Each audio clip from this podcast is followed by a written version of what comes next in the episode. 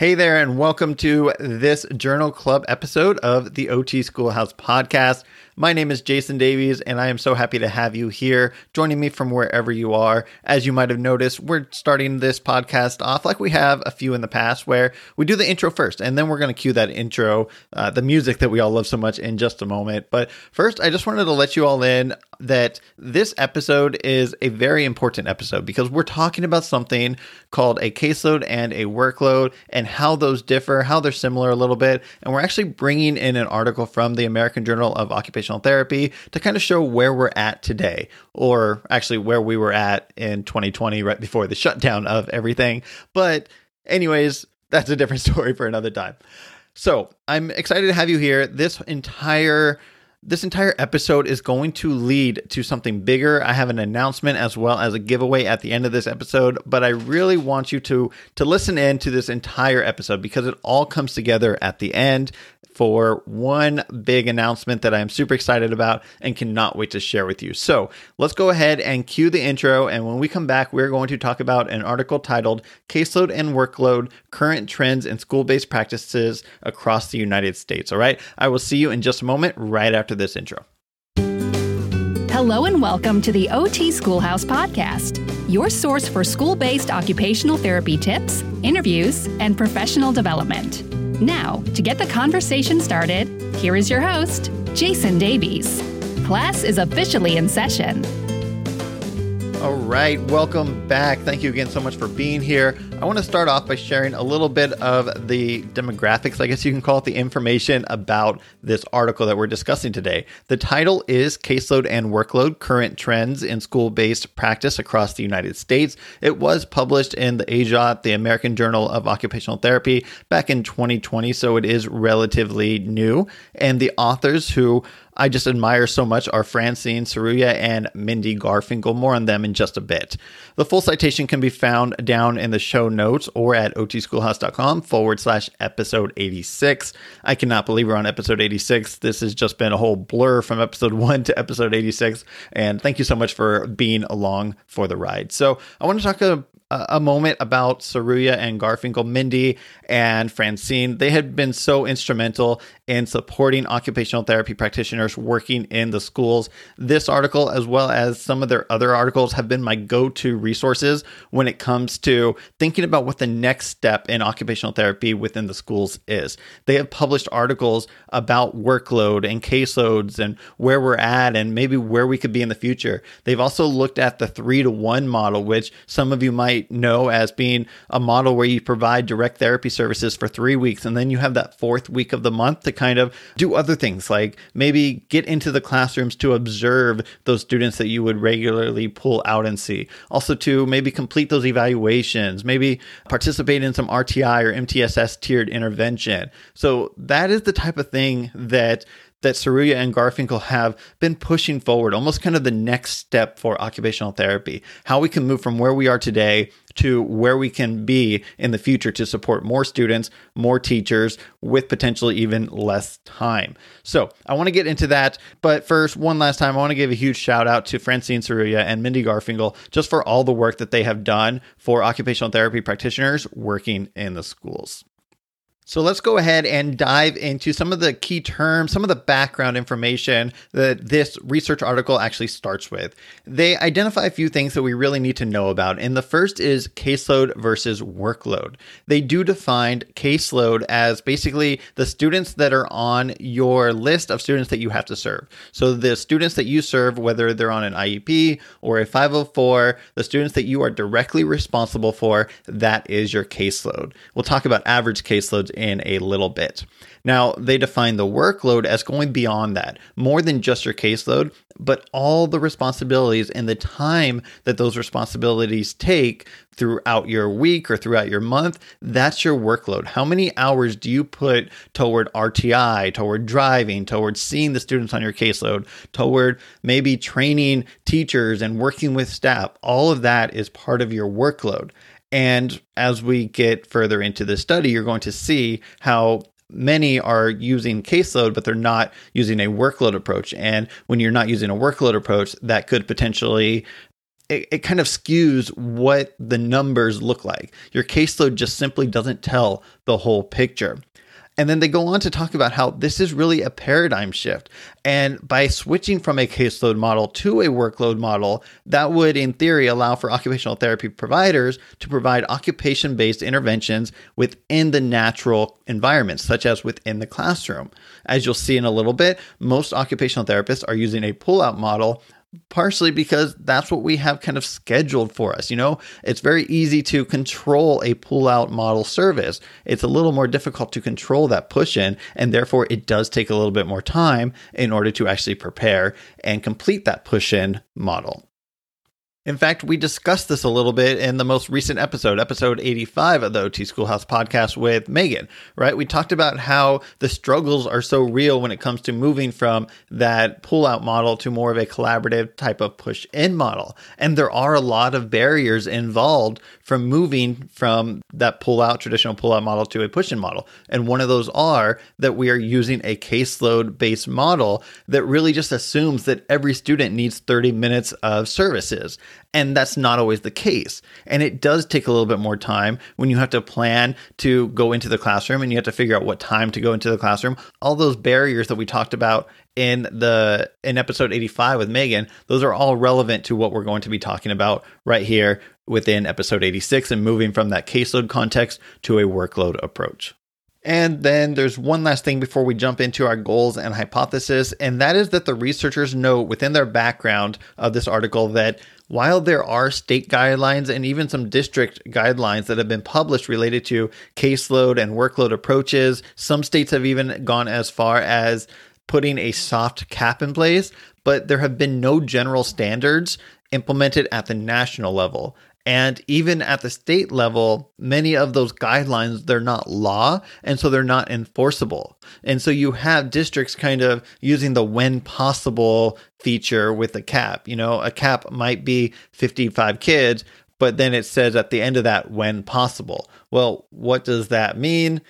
When possible, I mean, does that mean, oh, right, you know what, we have four therapists and we have 300 kids. Sorry, it's not possible to keep your caseload at 55, so you all have to take on 70 kids.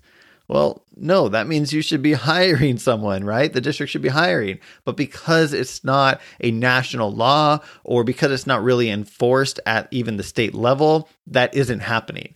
And that is what is leading to some of our caseloads continuously expanding or maybe your caseload isn't growing, but your workload is growing because you're getting more duties, such as tiered intervention, that your team wants you to be a part of. Or maybe you're being asked to be in more IEP meetings or longer IEP meetings. Well, that includes your workload without in, without um, actually increasing your caseload. Your caseload might still be 55 kids, but your workload, the time that you actually need to complete your job, is growing.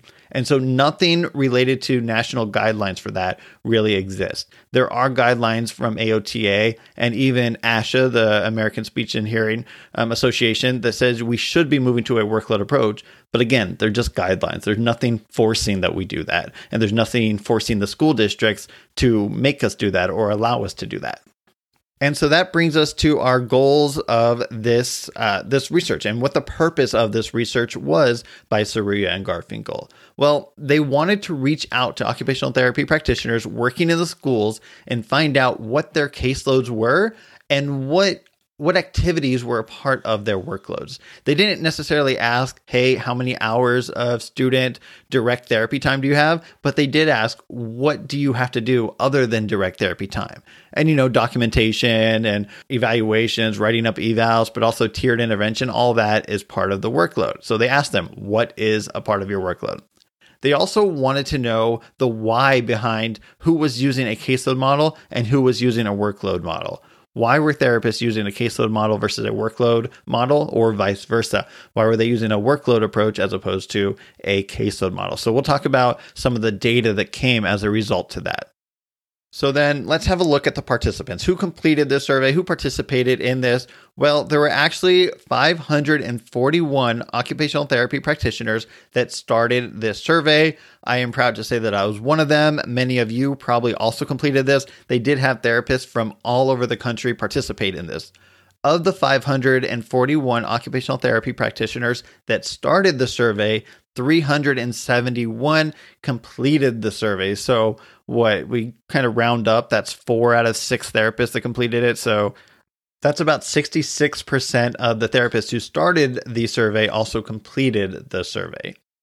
And in case you are wondering, of the 541 occupational therapy practitioners that started the survey, 479 were occupational therapists and 44 were occupational therapy assistants. There were a handful of others who were not US based or they are not currently working and they were excluded from the survey results. Demographics from this participation group showed that most of the therapists were working in a full time job, meaning that they were working either 30 hours or more per week as an occupational therapist. Going even a little deeper than that, therapists who participated came from all over the country and had various levels of experience. If I remember right, the most therapists came from the Northeast. I think it was around 20%. And then about 20% also were within the one to five year range within experience. However, there were therapists who had many more years of experience than that who also participated in the study. So that covers the demographics of the participants. And of course, this is a survey, so there were no interventions used, and the results are directly related to the survey conducted. So let's go ahead and take a look at the results.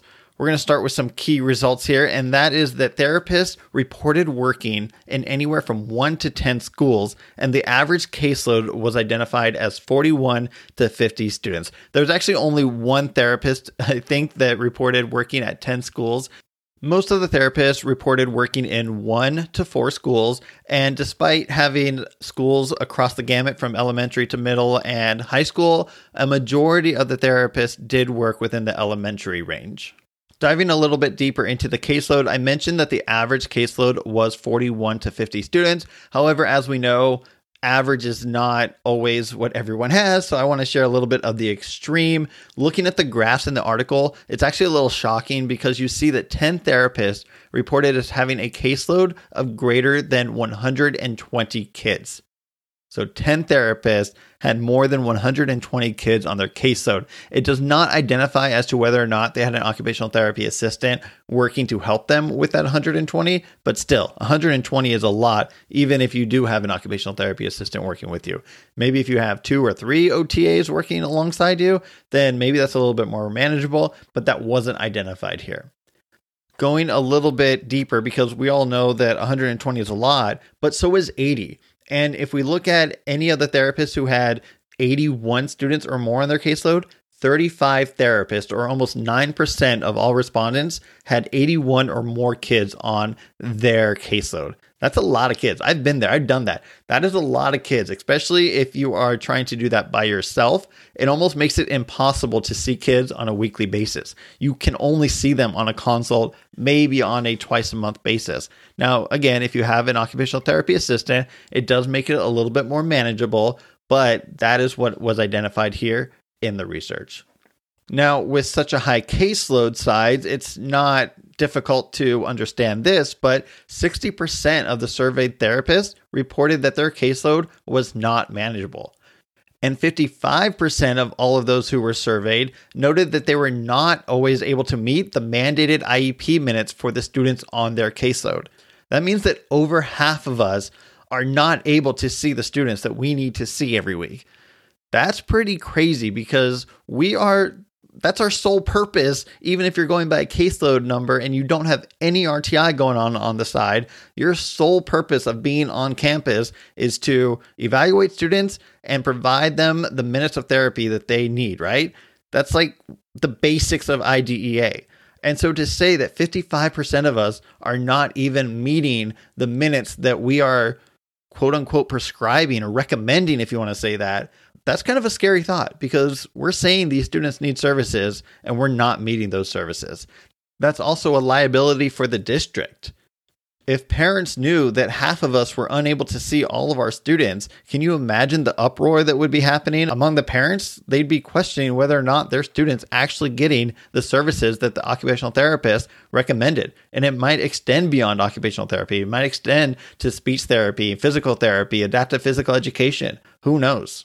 Now, getting beyond the average caseload, when asked to rate their most frequently used model of service delivery, 63 and a half of us, occupational therapists who work in schools, rated non integrated pullout as their most frequently used treatment model. The second most used model was integrated push in services. So I think that was kind of expected. I think at this point in 2021, where we're at, or even 2019, 2020, when this survey was conducted, I, think that's the case. Most of us are using a pull-out service as our primary model that we use to see students. Now, I do think that it is a bright point in the research, though, that about 70% of therapists rated push in, collaborative push in services as being their most or second most used treatment model. That means that most of us are using a push in service in addition to a non integrated pull out service which is kind of cool, right? That means we're kind of choosing one of those two. As you get into collaboration, consultation, those numbers really start to drop. I have a lot of data, so I'm not going to go over all the data, but you can obviously check it out in your AJOT, the American Journal of Occupational Therapy. Access that, and you can find all the data, all the tables, and whatnot. Now, what we didn't get here that I would have liked to see is how many of those who are using a push in model, or really any model for that case, felt comfortable using that model because I hear a lot from therapists on Instagram and in my email inbox that people aren't quite comfortable with that push in model. They don't know how to do that and be effective. They know how to go in and observe, but they don't necessarily know how to go in and actually provide therapy to the students within that context. So I would actually like to see a, a another survey where we're able to see do they feel comfortable with doing that? Now, another bright side to this research, in my opinion, was that about 50% of therapists reported being a part of 504 and servicing students that were on a 504 plan. I think that is awesome. I was actually a little surprised by how high that number was. I did not expect it to be at a 50% clip. Also, about 38% of therapists noted participating in some form of tiered intervention, which, as you know, I'm a huge advocate for, so that is also great to see. In the next section that we're about to discuss, I really consider this the bread and butter of this article. It just really shows where we're at and where we are going. And so, about 46% of the therapists reported using some form of blended workload and caseload model, and one third reported using only a caseload approach. About 20% noted using a workload only approach. Now, this kind of it didn't bother me, but I was a little little left wanting more because I don't know what a blended program looks like and I don't know that let's say Johnny over in San Dimas and Christine over in Glendora know that their blended program looks the same. And so I think that if we're going to give an option of saying we use a blended approach, that needs to be a little bit more identified as to what that is because they kind of said that some therapists were using a blended approach, meaning that they had time for a workload, but they didn't really incorporate it in. It was it was a little tricky to understand. But one thing that was very easy to understand is that only one fifth, 20% of therapists had made the move to a full workload model. Not only that, but more than 60% of therapists reported attempting to make a shift to a workload model, but were not successful. Despite that, 77% of therapists reported being satisfied with their job, and salary benefits and the therapist's relationship with stakeholders were identified as the reason why therapists were satisfied with their job. So let's take a pause right there because I think that's a big number. 60% of therapists have reported, hey, you know what? We want to make the shift to a workload. And we tried. We talked to our administrators. Maybe we showed them some research. Maybe you showed them this very article. But for whatever reason, the administrator said, no, we're not making the shift to a workload approach. Maybe you didn't even get that far. Maybe you just kind of wondered about it and you're just like, nope, I, I can't do it. There's no way administration is going to go with this. I'm not going to go with it. I know that in the past, I have been just plain out shut down by an administrator saying, nope, I don't want to hear the term workload. We're not making the shift to a workload. We give you a caseload. You're expected to meet that caseload. Then they're also surprised when halfway through the year, we're asking for help. So You know, it it is hard and I've been there, I've done that. I've gotten through it with a few people and I've tried with others and I haven't gotten through it. And I know many of you are experiencing that same exact thing. Now, as I kind of went on to say, it is nice to see that despite people still being on that caseload model, 77% of you, of therapists that reported here, are happy with their job, are generally satisfied with their job. And as I mentioned, the salary, the benefits, and therapist relationships with stakeholders, meaning like the teachers, administrators, that was why therapists were satisfied. However, when they were asked to rank what would increase their job satisfaction. So even if you're happy, what would make you happier? Or if you're not happy, what would make you happy? Lower caseload numbers was the top selected option. So, yes, people are happy because they have a decent salary, because they have good benefits, and they like who they work with. But they'd be even more satisfied if they had lower caseload numbers. And that information actually directly correlates with another article that I'm familiar with about where burnout is directly correlated with our workload. And the higher our workload, the more likely we are to be burnt out. But here in the schools, less than 20% of us are really even calculating our workload because we're on a caseload model. And so we don't know what our workload is. Part of our role as an occupational therapy department is to really understand whether or not what we are doing is having an impact and who it's having an impact on. Is what we are doing impacting student performance and increasing outcomes, or is it not? And also, what effect does it have on us and the entire district as a whole? Now, if we are only measuring by the number of students that we serve, then we're not measuring the impact that it has on the students. And if we're not measuring workload, then we don't know if what we're doing is actually effective with our time. Maybe our time is going to IEPs for 18 hours a week. And is that really an effective use of our time when we could be doing that with students? And so that's where a workload approach really can come into play because it can help us to evaluate our program internally.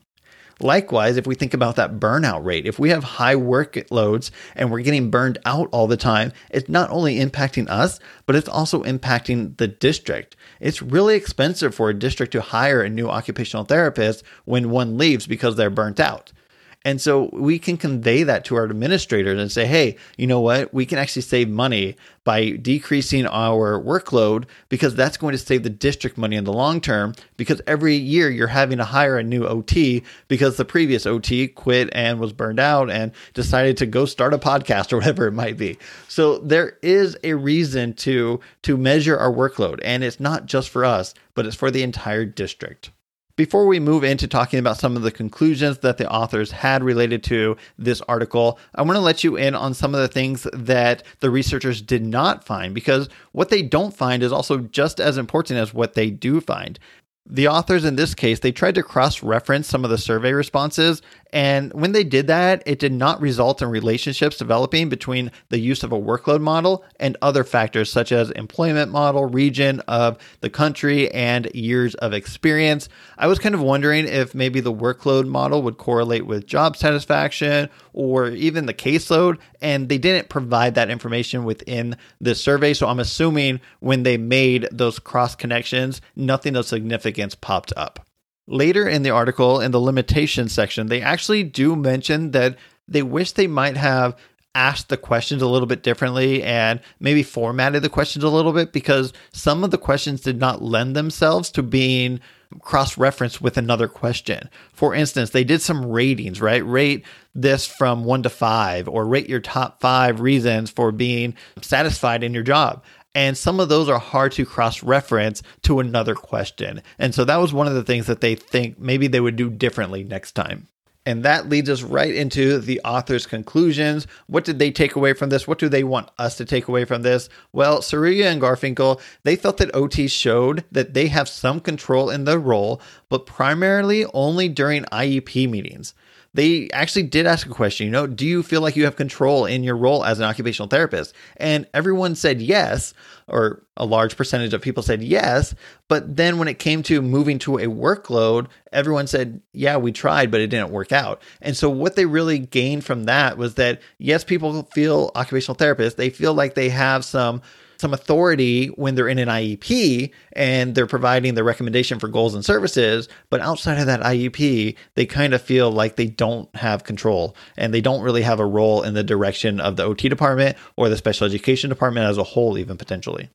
Seruya and Garfinkel also noted that caseloads appear to be tied to job satisfaction, and because of this, they should be some form of effort from higher associations such as AOTA or maybe state organizations to advocate for a national caseload or workload cap that may actually be enforced. As I mentioned earlier, we talked about this. They just were seeing that um, the caps that were put in place weren't really being enforced. And they thought maybe if it happens on a national level, then maybe it'd be a little bit more easier to call out districts when they're not enforcing that cap.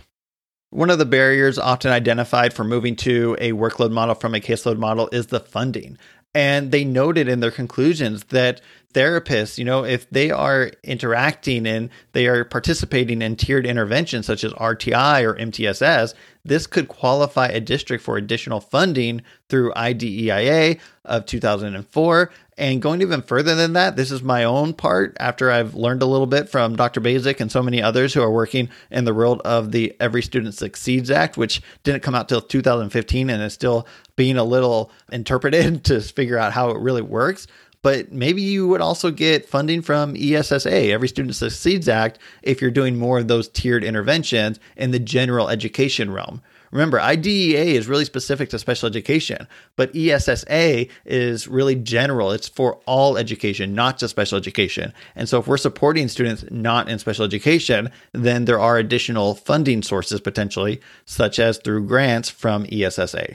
And finally, what I think they felt as the largest outcome from this study is that therapists have a high level of interest in moving to a workload approach. Remember, 60% of therapists have tried and failed, and 20% have actually tried and made that switch to a workload model. That's 80% right there. And based on the high rate of therapists who have tried to make that shift and were unsuccessful, they feel that more resources and training are needed to make that shift. And with that outcome, that is where I start to get really excited because I do see that happening. I do see the need to move from a caseload to a workload model. And I really have heard from you, the occupational therapists that are working in your schools, that you need help and that you want to make that shift. And so, yeah, I'm just going to kind of uh, forewarn you that the giveaway at the end of this and my announcement has something to do related to a caseload and workload shift.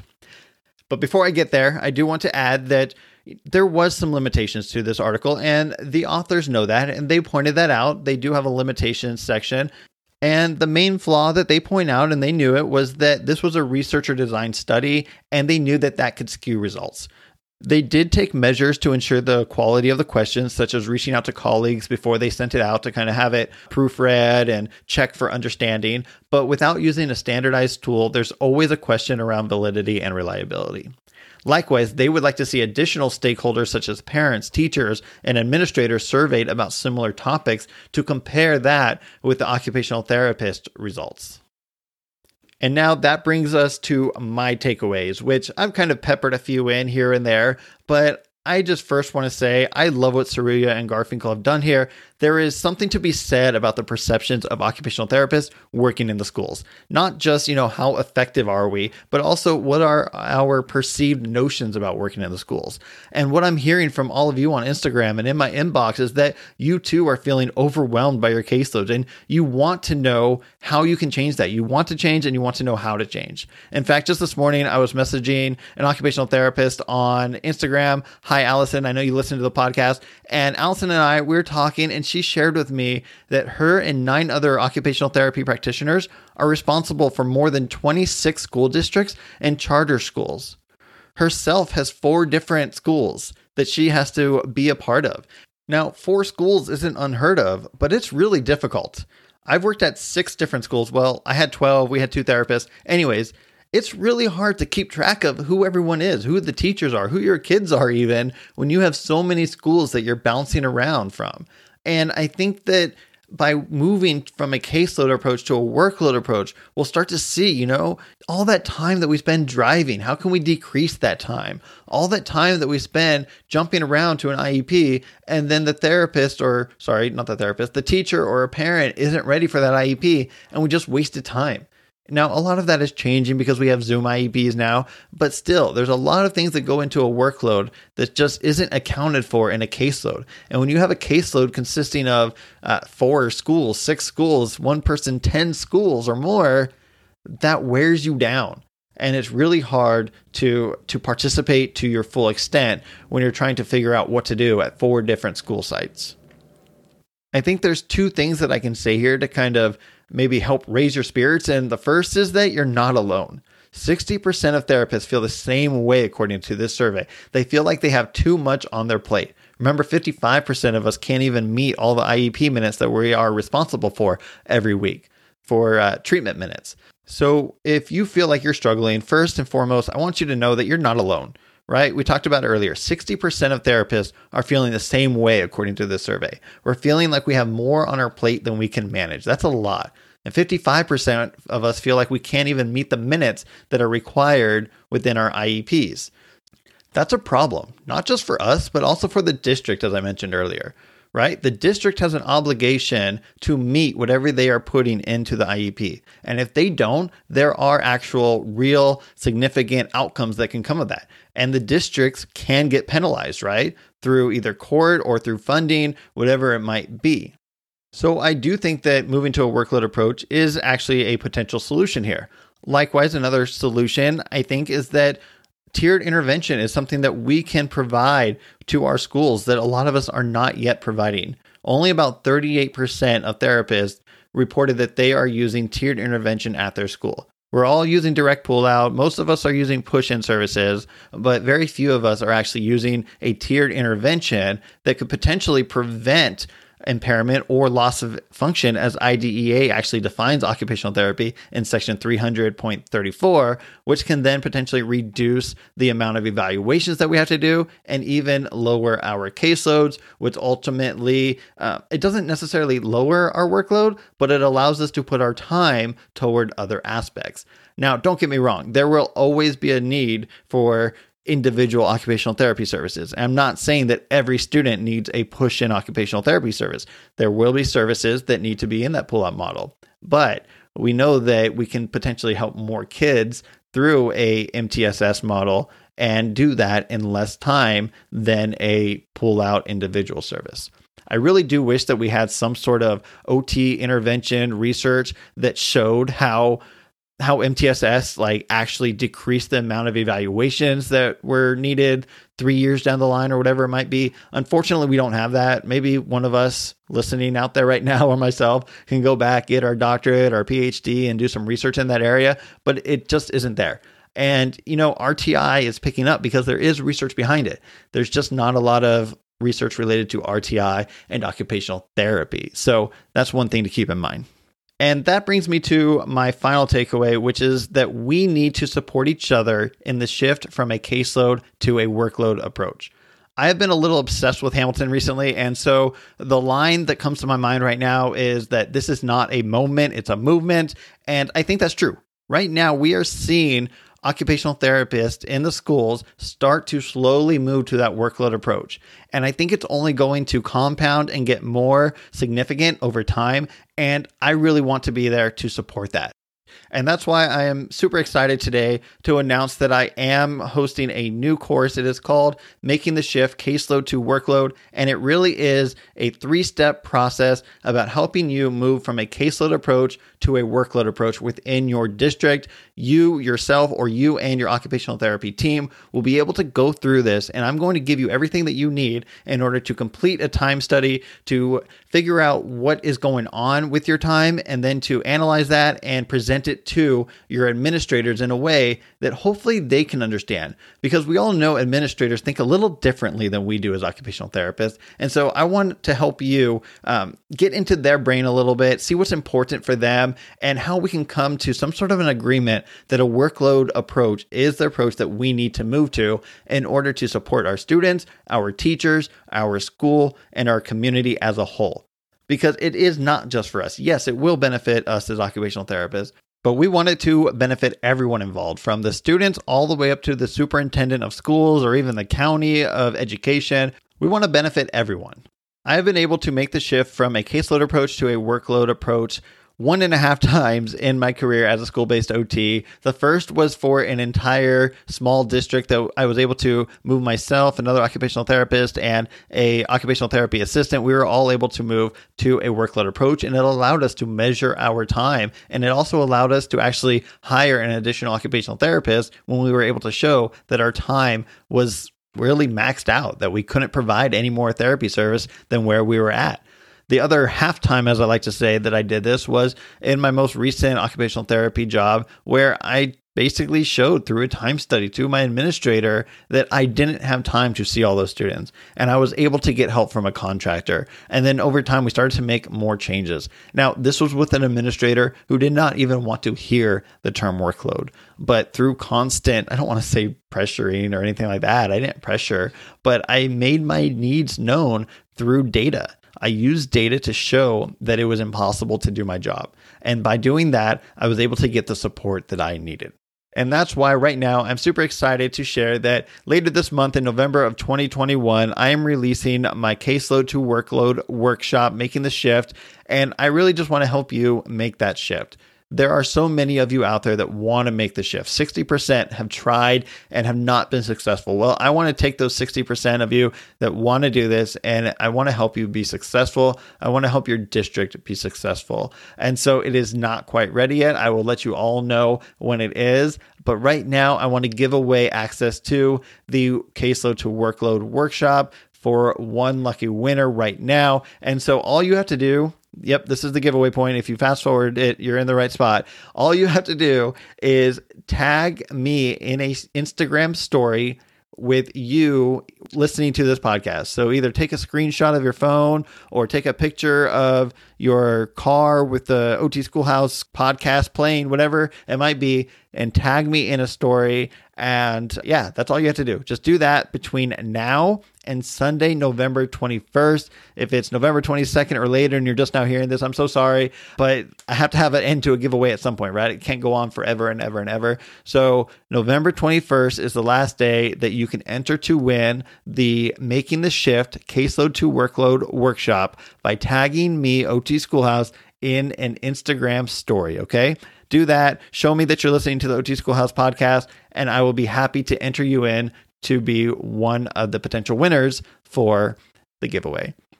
And with that, I'm going to say goodbye for episode 85 of the OT Schoolhouse podcast. Thank you so much for being here. I always appreciate my time with you. Thank you for allowing me to be a part of your day. And I'm so excited to help you make the shift. Let's make the shift for the OTs, make the shift for the students, make the shift for the principals, the teachers, all the way up to the superintendent. Let's make that shift from a caseload model to a workload model to support everyone. I cannot thank you enough for listening. Have a great Thanksgiving. Have a great rest of your week. And I will see you back here for episode 86. Take care. Bye. Thank you for listening to the OT Schoolhouse podcast. For more ways to help you and your students succeed right now, head on over to otschoolhouse.com. Until next time, class is dismissed. Oh, and one more thing. If you just listened to this episode and it is beyond November 2021 and you are super excited to make that shift from a caseload to a workload model, I want to help you. Go ahead and head on over to otschoolhouse.com forward slash make the shift to learn how you too can make the shift from a caseload to a workload model. See you over there. Bye.